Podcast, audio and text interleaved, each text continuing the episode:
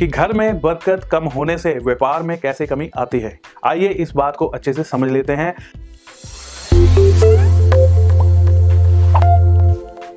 तो ये करने के बाद जो है, आपने वो झाड़ू पोछा जो है, बाद में तीन दिन जब पूरे हो जाएँगे, उसको घर के झाड़ू पोछे में मिक्स नहीं करना, उसको आप अलग से कहीं पर रख दीजिए कि कोई उसे छू ना सके।